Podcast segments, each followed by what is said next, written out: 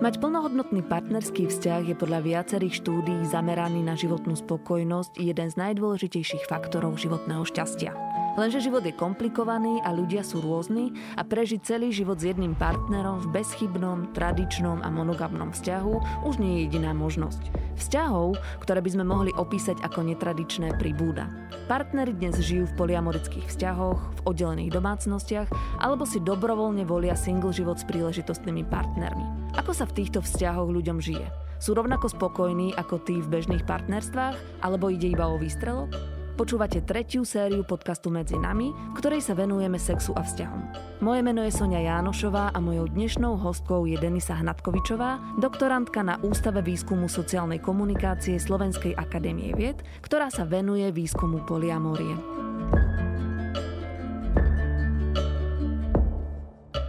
Ak sa chceme rozprávať o netradičných vzťahoch, tak pravdepodobne si musíme na začiatku zadefinovať, čo to ten netradičný vzťah je a ako ho vnímame. Tak netradičné je možno to, čo nie je až tak rozšírené, alebo je to niečo nové. Niekedy bola tradičná poligamia, potom bola tradičná monogamia, dneska je najtradičnejšia teda tá sériová monogamia. Čo si po tým máme predstaviť, že sériová monogamia? Takže dnes už nie je úplne tradičné byť e, ako keby s jedným človekom od začiatku až do konca života, ale skôr je typické, že sa cyklíme vo viacerých monogámnych vzťahoch. Výskumy ukazujú, že tak po väčšine sú to také 3-4 dlhodobejšie vzťahy, kým sa ukotvíme v tom jednom, poslednom. Čiže to, čo poznáme ako takéto dlhodobé chodenie, áno? Mm-hmm. Spomínali ste, že monogamia nie vždy bola tou najbežnejšou formou. Ako to teda bolo? Skúste povedať, že kde prevládala monogamia, alebo odkedy vlastne ju poznáme, teda monogamiu? Tak e, keď sa pozrieme späť do histórie, tak ceca do toho roku 1600 bola aj typická napríklad poligamia. Bolo to v oblastiach Ameriky, Afriky či Južnej Ázie. A potom e, samozrejme v iných častiach sveta bola nejaká, nejaký ten komunitný život, keď bolo potrebné, aby si zaobstarávali stravu viacerí jedinci a postupne to prešlo do tej monogamie. Nástup monogamie vlastne prichádza najmä s nástupom kresťanstva. Dá sa to tak povedať. Ako rýchlo sa vlastne mení pohľad na to, čo je tradičné a čo je netradičné? Napadajú mi príklady z minulosti, že kedysi bolo veľmi nezvyčajné, keď človek, ktorý mal uzavreté manželstvo, mohol vstúpiť do nejakého ďalšieho manželstva s iným človekom. Napríklad aj keď ľudia žili v odluke, tak do ďalšieho manželstva mohli vstúpiť až vtedy, keď jeden z tých partnerov zomrel. Tak to bolo typické asi najmä tak pre tú viktoriánsku éru, teda do toho roku 1900, kedy aj potom prišla priemyselná revolúcia a vtedy vlastne sa veľmi dbalo o to, aby sexualita bola iba v manželstve. Predmanželský sex veľmi nebol vnímaný a bol morálne negatívne hodnotený. Taktiež tam ešte panoval nejaký ten dvojitý štandard, kedy sa verilo, že muži ako keby majú menej ukočírovateľnú sexualitu a ženy si ju majú viacej strážiť. A bolo to aj preto, že jednoducho ženy boli viacej doma a starali sa ešte o tú domácnosť. A potom vlastne ako sa začali meniť sociálne a ekonomické podmienky, tak ženy už začali postupne aj pracovať a celé sa to začalo meniť. Rodové roly sa začali viacej vyrovnávať Taktiež potom prišla sexuálna revolúcia, tá priniesla napríklad aj antikoncepciu, čo bol tiež veľký posun v tom, ako sa ľudia začali staviať k svojej sexualite, ako ju začali praktizovať. Takže napríklad v tej viktoriánskej dobe ešte to manželstvo bolo veľmi považované za také správne a tam, ak sa manželstvo rozpadlo, tak to bolo naozaj z nejakých závažných príčin, kdežto dneska už je to viacej ako keby voľnejšie, už tu nie je taký tlak na vstupovanie do manželstva alebo jeho udržiavanie. Takže sa to zmenilo a preto aj vlastne nastúpila skôr tá sériová monogamia, ako aj sa tu už začínajú vynárať úplne nové alternatívy k monogamii. O netradičných vzťahoch sa hovorí ako o moderných, no existujú kultúry, ktoré majú z nášho pohľadu veľmi nezvyčajný postoj práve k partnerstvám. Mohli by sme asi povedať niečo o pomerne známej poligíny alebo menej známej poliandrii. Polignia sa týka partnerstva, kedy má muž e, viacero manželiek. Väčšinou to boli nejaké 3-4 ženy. A týkalo sa to takých spoločenstiev, kedy muž mal ako keby väčšiu tú moc a tým pádom mal aj väčší ten hárem. A vlastne ženy volili preto aj tento typ partnerstva a preto to aj bolo rozšírené, pretože niekedy bolo potrebné, aby muž e, zaobstaral viac tú rodinu ako dnes. A bola tam dôležitá aj tá fyzická sila, teda tá moc. A pre ženy bolo atraktívnejšie byť radšej druhou alebo tretiou ženou muža, ktorý je nejakým spôsobom odolný, mocný a atraktívny, ako jedinou ženou muža, ktorý bol jednoducho nejaký slabší. A poliandria sa týkala partnerstiev, kedy bola jedna žena a mala viacero mužov. To bolo menej typické. Poznáme napríklad nejakú takúto tibetskú poliandriu. To sa týkalo horských oblastí, kde bola vyššia nadmorská výška a jednoducho tam bolo potrebné, aby e, muži viacerí ako keby sa starali o tú obživu. Tak preto mali len jednu manželku a väčšinou to aj napríklad boli nejakí bratia a tí mali jednu ženu. Čiže v tom prípade, aj keď prišli deti, tak asi sa neriešilo, že, že ktorého brata je to konkrétne dieťa. A veľmi nie, starali sa o to dieťa všetci, ale tiež pravdou je, že ako keby tí starší bratia mali prístup k tej ženskej sexualite a tí mladší sa starali o tú obživu a tak a potom bolo na tých mladších bratoch, ako sa rozhodnú, či si pôjdu aj nájdu si novú ženu a vytvoria nejaké nové spoločenstvo alebo ostanú v tej rodine a budú pokračovať v tej rodine. Ešte v tejto súvislosti mi vlastne napadá, že existuje aj tzv. navštevujúce manželstva mosuov, čo je m, mm, také 50 tisícové etnikum, ktoré žije v okolí čínskeho jazera Lagu a ide o kultúru, ktorá zostáva celý život vo svojej pôvodnej rodine. Čiže žena sa nikdy neodsťahuje od svojich rodičov, ani muž sa nikdy neodsťahuje od rodičov a vzájomne sa páry iba navštevujú a tiež vlastne vytvárajú nejakú takú sériovú monogamiu, ktorú by sme z nášho pohľadu vnímali ako nejaké také dlhodobé chodenie. Myslím, že sme dali pomerne široký kontext tých netradičných vzťahov v histórii a vo svete. A poďme sa presunúť e, k tomu, čo vnímame ako netradičné tu a teraz. Čiže aké netradičné vzťahy prevládajú v západnom svete práve v tomto, v tomto období, v 21. storočí. Napríklad niekedy sa brala dokonca aj kohabitácia za niečo netradičné. Kohabitáciu teda myslíme spolužitie ľudí, ktorí nie sú zosobášení, áno? Áno, tá kohabitácia sa najprv rozširovala v USA a Škandinávii a postupne to prešlo do západnej Európy a neskôr aj tej strednej, južnej, ako aj východnej. Takže dnes už je to naozaj rozšírený fenomén. Niekedy to bolo ponímané, že je to deviantné a týkalo sa to najmä nejakých chudobnejších ľudí a ľudí, ktorí boli možno odporcovia kresťanskej ideológie. Postupne sa to začalo meniť a potom aj začal ten nárast e, rozvodov e, neskorší nástup do manželstva a tak. To sa všetko začalo meniť a postupne sa to vyrovnávalo a dneska už vieme povedať, že také typické alebo úplne rovné sú si tá kohabitácia a manželstvo. Paralelne tu vzniká mnoho nových partnerstiev, o ktorých vieme povedať, že sú možno netradičné, alebo teda alternatívne, pretože nemajú až toľko prívržencov ako má manželstvo, alebo teda tá kohabitácia. Vieme už vlastne povedať, že koľko ľudí žije v partnerskom vzťahu aj bez toho, aby vstupovali do manželstva a pritom už tie ľudia majú aj hypotéku, majú deti, čiže majú reálne záväzky a väzby, ktoré zvyčajne sme vnímali ako súčasť manželstva?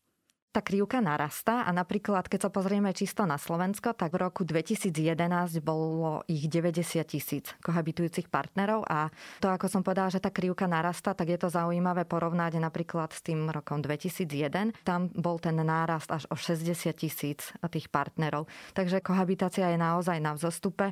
Taktiež na vzostupe sú aj nejakí tí single jedinci, kde sa odhaduje, že ich je okolo 30 až 38% populácie. Single ľuďmi myslím myslíme ľudí, ktorí dobrovoľne nevstupujú do nejakého vzťahu, aj keď dobrovoľne alebo nedobrovoľne, to možno nevieme úplne celkom povedať. V každom prípade teda ľudí, ktorí žijú sami a majú buď nejaké krátkodobé partnerstva, alebo žijú aj celkom bez partnerov. Áno, Generácia našich starých mám by ešte asi e, mala veľké výhrady voči tomu, keď mladí ľudia žijú spolu na divoko. Dnes už sa toto teda vníma ako bežná norma a ako niečo, nad čím sa asi málo kto pozastaví. Existujú ale vzťahy, ktoré sú naozaj dnes vnímané ako netradičné a stále tak akože vzbudzujú nejaké spoločenské vášne. O akých vzťahoch sa teda rozprávame? Tak myslím, že sú to najmä nemonogamné vzťahy to sú poliamorické vzťahy, taktiež nejaké otvorené vzťahy, alebo potom vzťahy, ktoré e, sa zakladajú len na čisto nejakom sexuálnom vzrušení ako motivácia. To už sú aj nejaké rozširujúce sa swinging kluby a tak. Takže myslím, že tieto môžu byť provokujúce najmä pre, pre tú staršiu generáciu, ktorá mala ešte silnejšie vštiepené, že manželstvo je ako keby tá najsprávnejšia forma a iné formy možno ani nepoznali a ani o nich neuvažovali. Vy sa vo svojom výskume venujete predovšetkým poliamorickým vzťahom. Vedeli by ste mi o nich niečo povedať? Výskum realizujem v spolupráci s mojím školiteľom, docentom Biankim a my sa venujeme vzťahom, ktoré sú teda tie poliamorické a jedná sa o vzťahy, kedy má napríklad jedna žena dvoch partnerov, všetci navzájom o sebe vedia a všetci s tým súhlasia. Takže jedná sa o rozvoj viacerých vzťahov, ktoré sú buď ľúbostné, alebo sú čisto sexuálne, ale dôležitý je tam ten koncenzus a hlavne tá úprimnosť a tolerancia zo všetkých strán.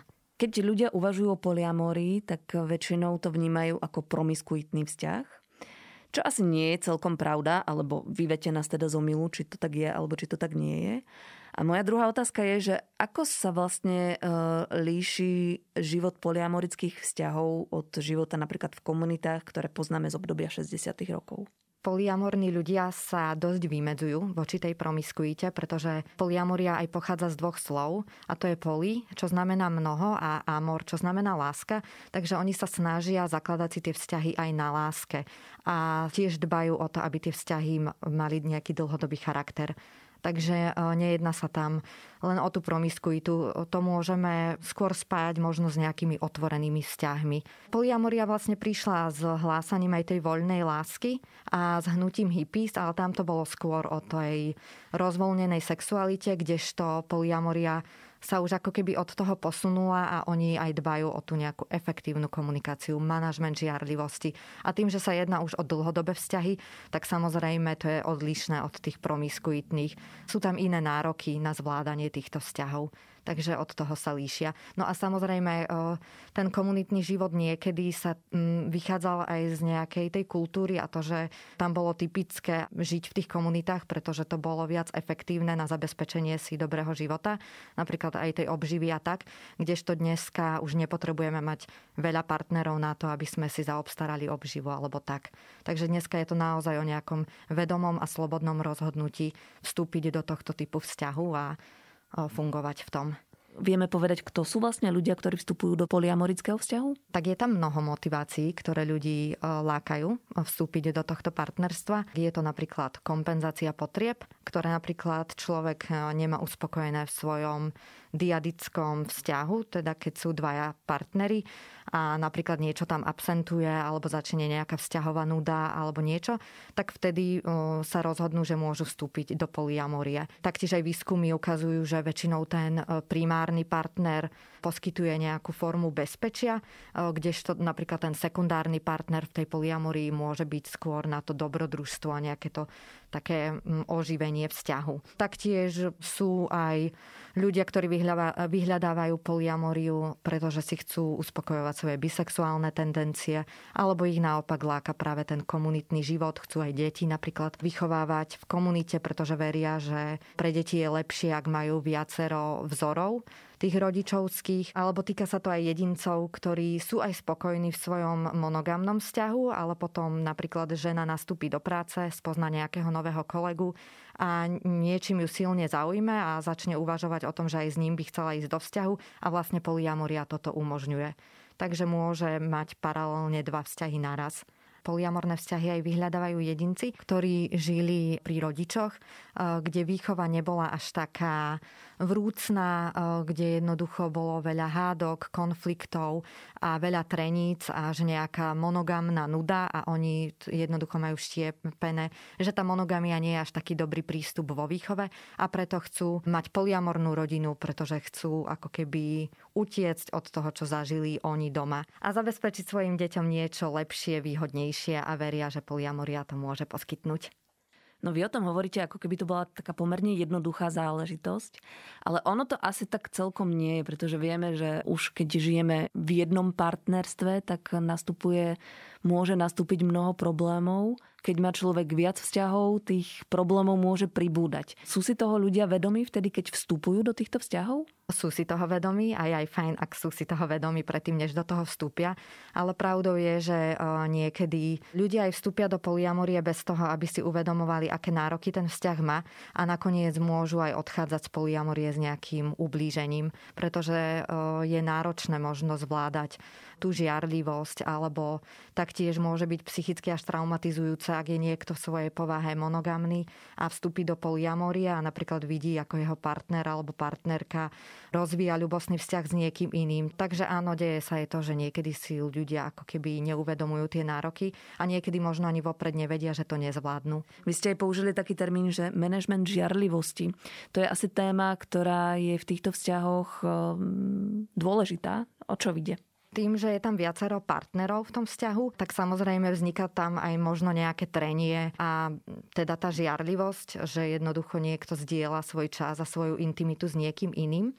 No a tam sa to už tiež delí na nejakú kognitívnu a afektívnu žiarlivosť, kdežto sa ukazuje, že napríklad poliamorní ľudia majú veľmi dobre vycibrenú tú kognitívnu žiarlivosť. To je aká?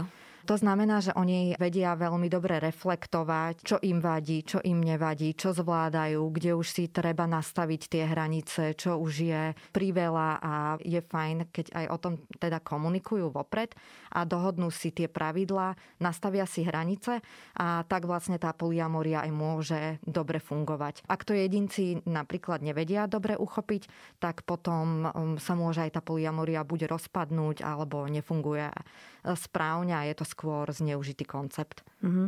Vy asi poznáte viacero ľudí, párov alebo skupín, ktoré žijú v poliamorických vzťahoch. Aké sú trvania týchto vzťahov?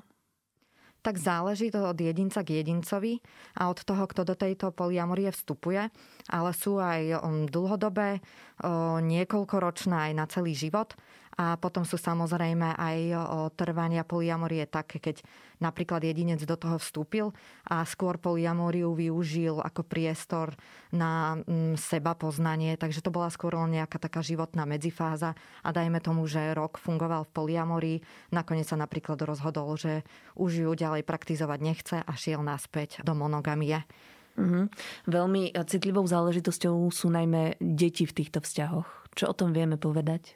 Tak na to robila výskum jedna americká sociologička, ktorá 15 rokov skúmala polyamorné rodiny a ona sa presne aj zameriavala na to, ako to tie deti vnímajú a prišla na to, že pozitívne to vnímajú deti, ktoré to aj neskôr možno chcú realizovať v svojom živote. Tak to sa týkalo takých rodín, kde tá poliamoria bola nastavená ako keby správne. Čo to znamená nastavená správne? Že bola tam harmonia tých vzťahov a najmä stabilita tých vzťahov. Pretože pre dieťa a jeho psychický e, vývin je veľmi dôležité, aby mal stabilných opatrovníkov.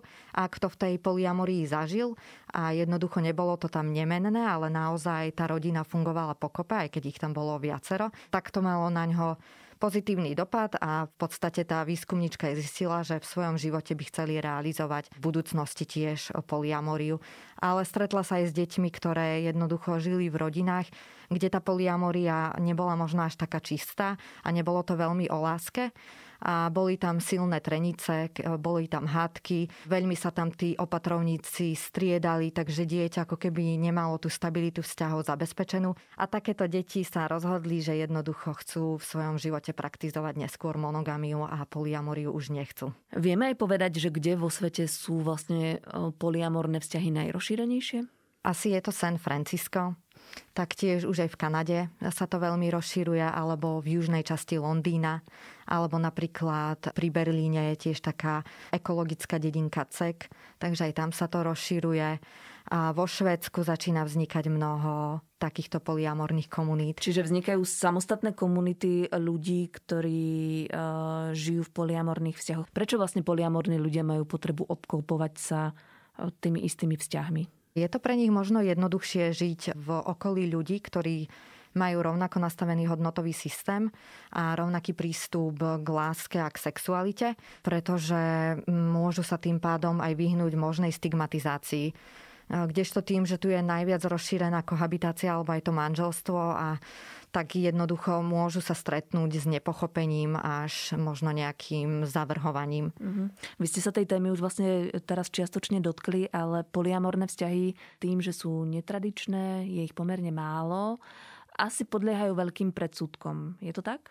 Áno aj v mojom výskume sa stretávam s tým, že naozaj títo ľudia veľmi bojujú s predsudkami a majú zinternalizovanú tú stigmu, pretože tá poliamoria v sebe neskrýva možno len tú homosexualitu a bisexualitu, voči ktorej ľudia tiež ešte prechovávajú nejaké negatívne postoje, ale už je tam k tomu pridružená aj tá nemonogamia a to vlastne zapričinuje, že tie predsudky môžu byť ešte silnejšie.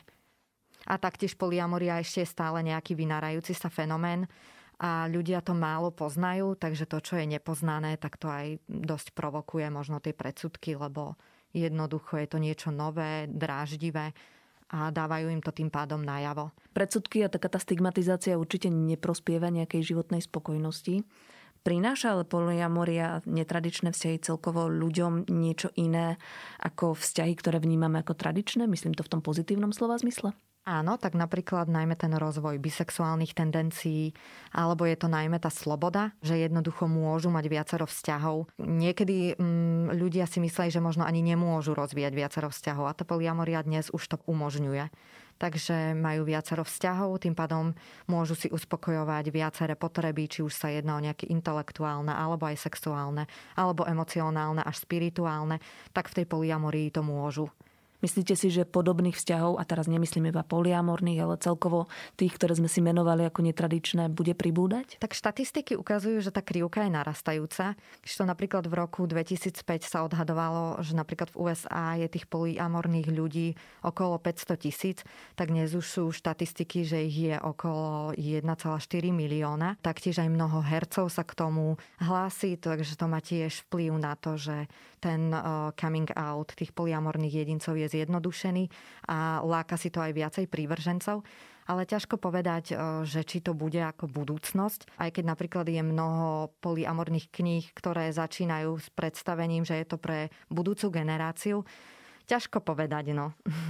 Monogamia má tiež svoje opodstatnenie, takže, takže uvidíme. Ako. Mojou dnešnou hostkou bola Denisa Hnatkovičová, doktorantka na Ústave výskumu sociálnej komunikácie Slovenskej akadémie vied.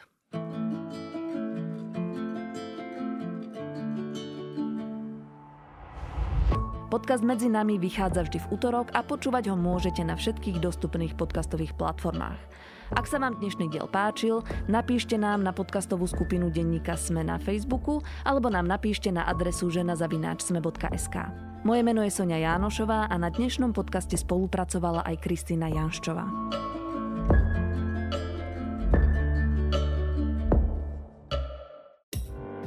Volám sa Zuzana Kovačič-Hanzelová a v denníku SME pre vás pripravujem rozhovory o politike a spoločnosti. Vychádzajú takmer každý deň a nájdete ich vo všetkých podcastových aplikáciách ako rozhovory ZKH. O politike, chudobe, spoločnosti aj kultúre vždy na aktuálne témy.